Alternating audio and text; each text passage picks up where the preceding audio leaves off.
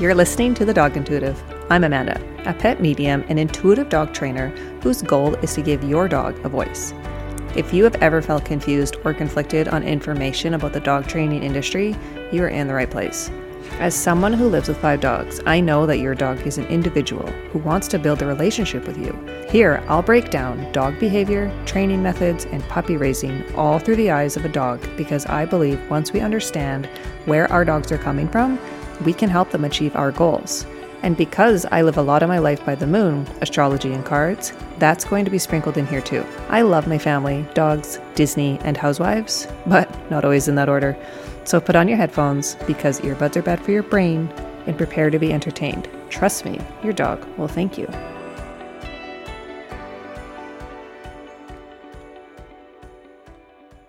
Welcome to the very first episode of the Dog Intuitive Podcast.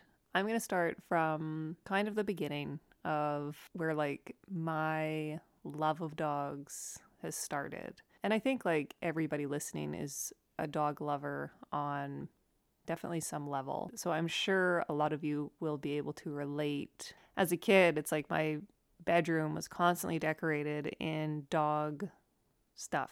Anything like dog comforter, dog, remember in the 90s when we would have the strip of wallpaper cutting our rooms in half? Yep. A variety of Labrador puppies was the theme of that wallpaper for me. I had my favorite breeds, of course, like Doberman. That was one that I always wanted. Maybe one day it'll happen. But yeah, growing up, it was dog crazy. People would be like, what do you want for your birthday? Anything dog. I didn't care. I had any dog toy I could get my hands on. I loved it. Toys like Littlest Pet Shop, Puppy in My Pocket. They all had names. I knew all the names. I collected glass dogs from the Hallmark store. Every time we went to Grand Prairie, I would pick one up and have to soak its little feet in water because it would be on that piece of paper. And then I'd go on my shelf and I would play with them and they'd break and my mom or dad would have to crazy glue their legs. And just such a dog nerd to my core. So yeah, we had dogs growing up for sure. We had 2 farm dogs, and what I mean by that is they were outside all the time. When it was super cold out, we would convince my parents to let them into the porch, and that was dogs. They stayed outside, they protected the place. We would go out and play with them and whatever. It wasn't until grade 8 when we walked into a pet store. Don't come at me. It was the 90s. And this is before we were super educated about puppy mills, okay? This was oh my God, there's dogs here. It was just such a weird convenience. And there was a beagle puppy. I actually don't remember if there was more than one. Yeah, I don't know. I fall in love with this beagle puppy in the store. There was other dogs there, I'm sure of it. But for whatever reason, it was him. So I'm begging my mom to bring this dog home. And I mean, I wanted my own dog for quite some time. I would, to the point where I would phone people and in the classifieds. And I remember talking to somebody about an ex-police dog that was in the paper that they were, and I'm I don't know, how old would I have been? Grade 7 or something? Phoning these people to just try. My parents, I didn't even run this by my parents. I just seen an ad and thought I should phone somebody and talk about their dog. I was talking to people about retired greyhound racing dogs. It's just insane. And so I've been on the hunt for a while of finding a dog. And so it's super, yeah. I was thinking, oh, that kind of came out of nowhere, but no, it really didn't. I was taping Doberman pictures on the inside of cupboards so that as my parents would open up the cupboard, there'd be a picture of a Doberman. I thought if I saved up enough money, I could buy one of these retired greyhounds. My parents are absolutely not. What are you doing? So anyways, when it comes to getting this beagle, I was really pitching to mom about come on, dad can take him hunting and and blah, blah, blah, and everything I could think of to get this dog. And so they decide to get Sounder for me, and that really started my love for working with dogs. And I managed to teach Sounder an insane amount of tricks, just for like entertainment value, like family barbecue, like here's, you know, dorky 14-year-old Amanda being like, want to see my dog's tricks, and go through the whole routine while my parents' friends are like, oh wow, that's great, and aunts and uncles are like, again, wow. And so Sounder, I learned a lot with Sounder, how to train a dog, how not to train a dog, and a lot of mistakes, but a lot of wins. And even with all the training, he was still awful. Like, he would run away. You take him off a leash. He was a beagle, so he would just follow his nose. Like, it was, he was a little bastard for sure. Stealing food, like, he would take stuff off the table and counters if he could reach them. He was super creative in getting all the things. And so it's like all the training, all the tricks, all the obedience, and it didn't matter. He behaviorally was still a wiener. And so then, whatever, he aged and matured, and so did I. And as I turned into a young adult and met my now husband, and when it came time to move in with him, Jordy is allergic to dogs. And so then I didn't take Sounder, left him at the farm with mom and dad and their dogs they had at the time. And so then it was like I'm in boyfriend mode, and we get a dog together, a Siberian Husky, never again. And all you Siberian Husky owners out there, you are cut from a different cloth to repeat that breed. Sometimes we get one and we're like, oh wow, that was different. Beautiful dogs, but super independent and active. So anyways, we got married, did the whole thing, had our first baby in 2013, and then we moved into the place that we're currently at, had our second in 2016, and we have dogs and kids and life and all the things. And it actually wasn't until end of 2018 when I got a book, Light is the New Black by Rebecca Campbell. I bought it just after Christmas and I started reading it, or maybe before Christmas, I don't remember. And so I'm reading this book, and it was a little bit far-fetched for me. There were some things I wasn't totally like on board with or understanding, like past lives, and that was all really new to me.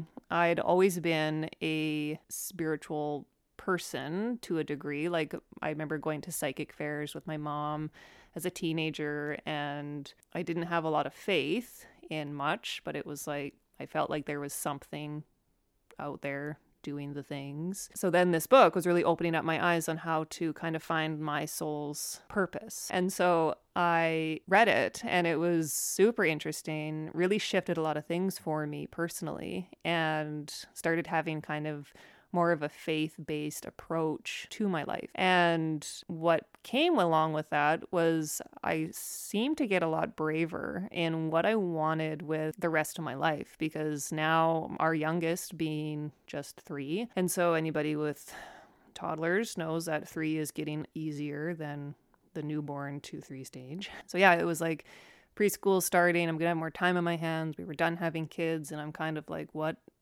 am I supposed to be doing? What do I want to be doing? And dogs and art and kind of this spiritual newness were all things that really interested me. And like astrology, like if I reflected on my life as a kid, dogs, art, and the stars had always been something that was constant. Other interests came and went, but those had always been something that was very prevalent, is that the word, in my life. And I kind of had lost touch with all of that, like especially my art. So then we're 2019, and I remember talking on the phone to one of my friends, and I was encouraging her to run like riding clinics at her place and all that sort of stuff. And I'm staring out at our property, and I'm like, why don't I do this for dogs?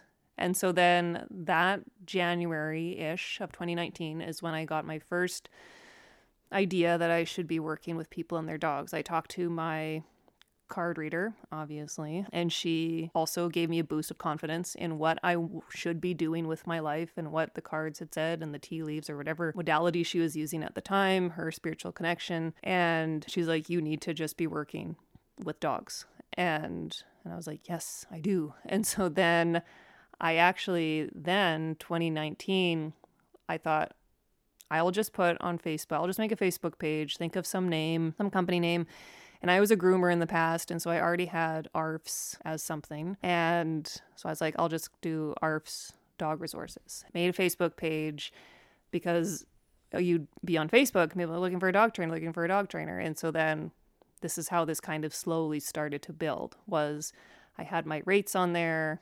It was in your home dog training, that sort of stuff. Because of my constant life story with dogs, it was an interesting, like, I was always that friend that would get called or person when people are having dog troubles in amongst the family or friends of family, that sort of stuff. Then it kind of started trickling into like coworkers or friends, coworkers, I should say.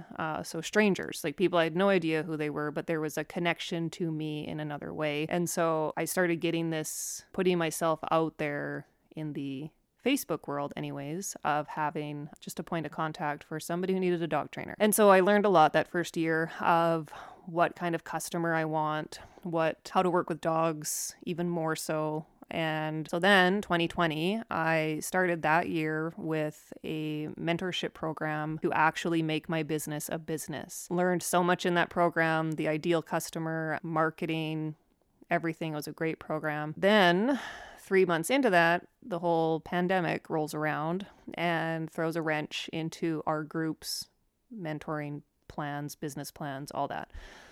But if anything, taught us all how to pivot and do our stuff digitally if possible, through Zoom, all that sort of stuff. And so as we were all navigating that, that's when I actually did my first card pull in secret. I don't even know if that's like technically allowed in the spiritual community, but I was meeting with, through Zoom, clients that I'd already worked with in 2019, and they had an incident in 2020. And so we did a Zoom call over it. And prior to the Zoom call, I pulled a card. And the card was like a king card. And I was like, oh yeah, classic. And so then we have this call. It was great. I pulled a card after it was night. And so I was like, oh, that's super interesting. And the card actually was quite tied to the dog's name, both of them. So it was just this kind of really interesting coincidence, as many like to consider it to be. It was like, huh, that was weird. And so this is kind of how this all started to build for me, was all these little moments of developing my spirituality, noticing these little things and paying attention to them. So that was my first like card pull on a dog, but I didn't tell anybody about it. I'm sure I have talked about it since, but in that moment I was just like, I'm just going to see if this checks out. So then I was consuming like all the things I could, like Reiki, different energy healing types, tarot cards, oracle cards, different Eastern spirituality, meditating, all the things, and just trying to figure out what kind of fit. And so in 2021, I was doing more in-home training, classes out at my place, and agility training, but I was really wanting to get into the cards. And I was super scared because there's loads of judgment when it comes to the metaphysical world. And so I was worried that if this person who is a well-liked dog trainer, if she were to then come out as a spiritual person who wants to be pulling oracle cards for the dogs, what is that going to look like? And is it going to be damaging to my business? This was scary to me to take this leap because of judgment. I didn't want judgment from anybody, and I just wanted to be accepted for what it was, and that people can look like me and have families like me and be quote unquote normal. You can still be into getting a card reading from your dog or for your dog, sorry. And so that's where this kind of, it was brewing. I was figuring out what I wanted and how I wanted to do this, but I was being a total chicken shit and still just kind of dipping a toe in, chatting about it with clients. And we bought a studio at the end of 2020. People would ask, like, what's that for? And I'm like, I don't know, like maybe group meditation or yoga or just witchy stuff. Like, I don't know, like I didn't have an answer.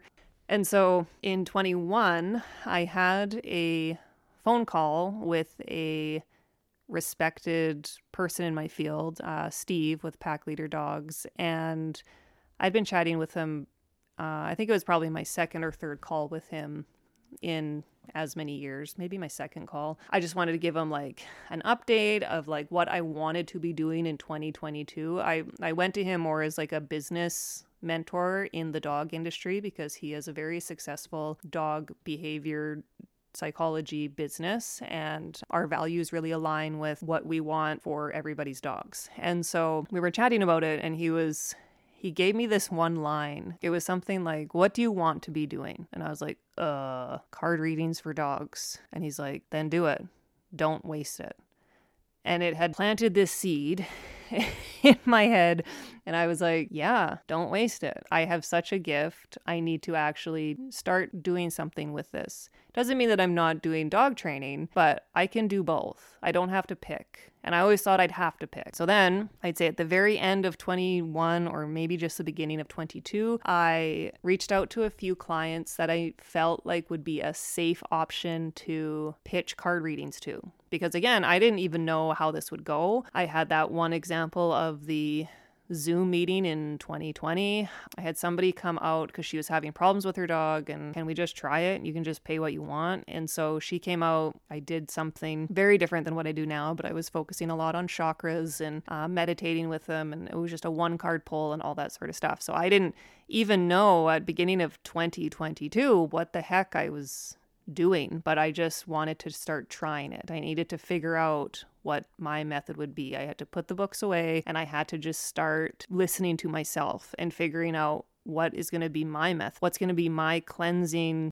routine, what is my altar going to look like, what is my space going to feel like, and work it from an intuitive standpoint and not a, oh, because I bought this one book and that's what this told me to do. Like, there comes a time in everybody's, I think, in everybody's spiritual building that they just start wanting to do stuff their way. They have enough information, and then it just becomes a feeling at that point. And so I reached out to, I don't know, half a dozen clients or something. And how did I know these people were safe? Well, because I'd been in everybody's homes, and sometimes decor is a giveaway of what they are open to. Mostly though, it is energy and conversations of when I'm talking with them about energy, body language of their dogs and all that sort of stuff. They're not fighting me on wanting a more mechanical or physical or literal sense of training. It's like, let's just get into a feeling and get your dog working with you and all that sort of stuff. I reached out. They were all really welcoming to it. I found pet card reading questions online,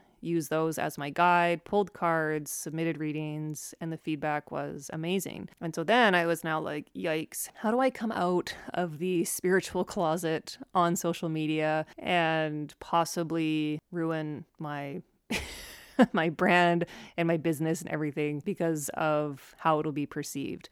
And so I took the risk about mid-January, did it anyways. I was offering what was considered what I called energy insight readings, and it's very different now, but it was a start. Didn't book any. And then it was just kind of evolved into just like these, I mean, I wasn't advertising it appropriately, I would say. And I still wanted to be like the dog trainer. And so a lot of my content was still very much dog training with the odd like metaphysical thing wiggled in there. And so eventually it was just like a little bit here and there. And then I'd say after the summer of 22, I was like, or maybe during the summer, I said to my social media manager, Pam, love you, Pam. We've since parted ways, but we are BFFs till the end. I said to Pam, I want to start promoting this more. Like, I'm feeling more of a pull into this sort of intuitive space. And I think we were coming into September, which is Virgo season, which is quite normal. And so I was like, let's start doing this. So then we were